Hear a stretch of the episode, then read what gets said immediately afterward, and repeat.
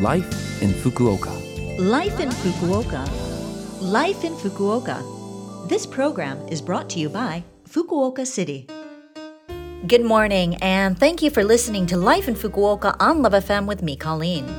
This program is just a short show to share with you tips on how to live in Fukuoka City more comfortably, as well as give you information from the city and things to do when you're out and about. For all of that, make sure you tune in every Monday morning for Life in Fukuoka in English. Life, in Fukuoka. Well, we're getting through August pretty quickly, very nearly at the end of it. However, that doesn't mean that the hot days are over quite yet. There are still a few left before we get to autumn. Speaking of autumn or fall, as we say in the US, I guess because of the falling leaves? Well, what images or feelings pop up in your head? For me, it's the colors of the changing leaves, fresh apple cider and donuts at an apple mill, and the Renaissance Festival, a big festival held every year where people dress up and speak as though they're from another time in the past. In Japan, autumn brings to mind a few different expressions, though, which translate to autumn is the season of the appetite, the season of reading, and the season of art. It's also a time of year when festivals are in full swing. The most famous autumn festival in Fukuoka City is Hojoya, held every September at Hakozaki-gu Shrine in Higashi Ward, Fukuoka City. Along with Hakata Dontaku in spring and Hakata Gion Yamakasa in summer, this festival is one of the three major festivals in Hakata. It's a festival to respect all life, warn against killing, and give thanks for the harvest of autumn. I used to go every year and really enjoyed it. I didn't go last year, of course, but I'm hoping to go this year. It's pretty fun, and the evening is cool enough to enjoy the time outdoors, even with the crowds.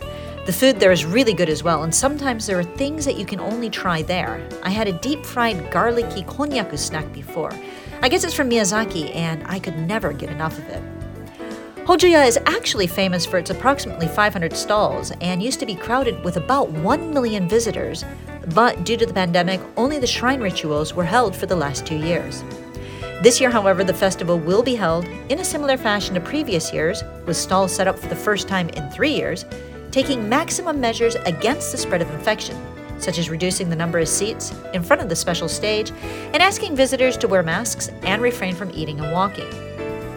Hopefully, you'll be able to enjoy the atmosphere of Japanese culture and Japanese festivals as you sample the various stalls such as target shooting, yo yo fishing, and new ginger sales.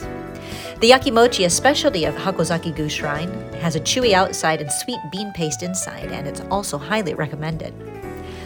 Hojoya will be held from Monday, September 12th to Sunday, September 18th. However, if a state of emergency is declared during the period, the event may be scaled down or canceled. And if you go out, don't forget to take precautions against the spread of infection. Speaking of festivals, Love FM will also be holding a three day summer festival from Friday, August 26th to Sunday, August 28th in Tenjin's Chuo Koen Park. Saturday morning will start with Irie Music, a reggae program airing from 8 a.m. There'll be reggae, hip hop, and Okinawan folk music, as well as booths selling food and drinks, so join us there. Grab a drink, move your body, and have a great time. This year will also be the first time in three years for Nakasu Jazz to be held. Nakasu Jazz has become an annual event in Fukuoka City in September.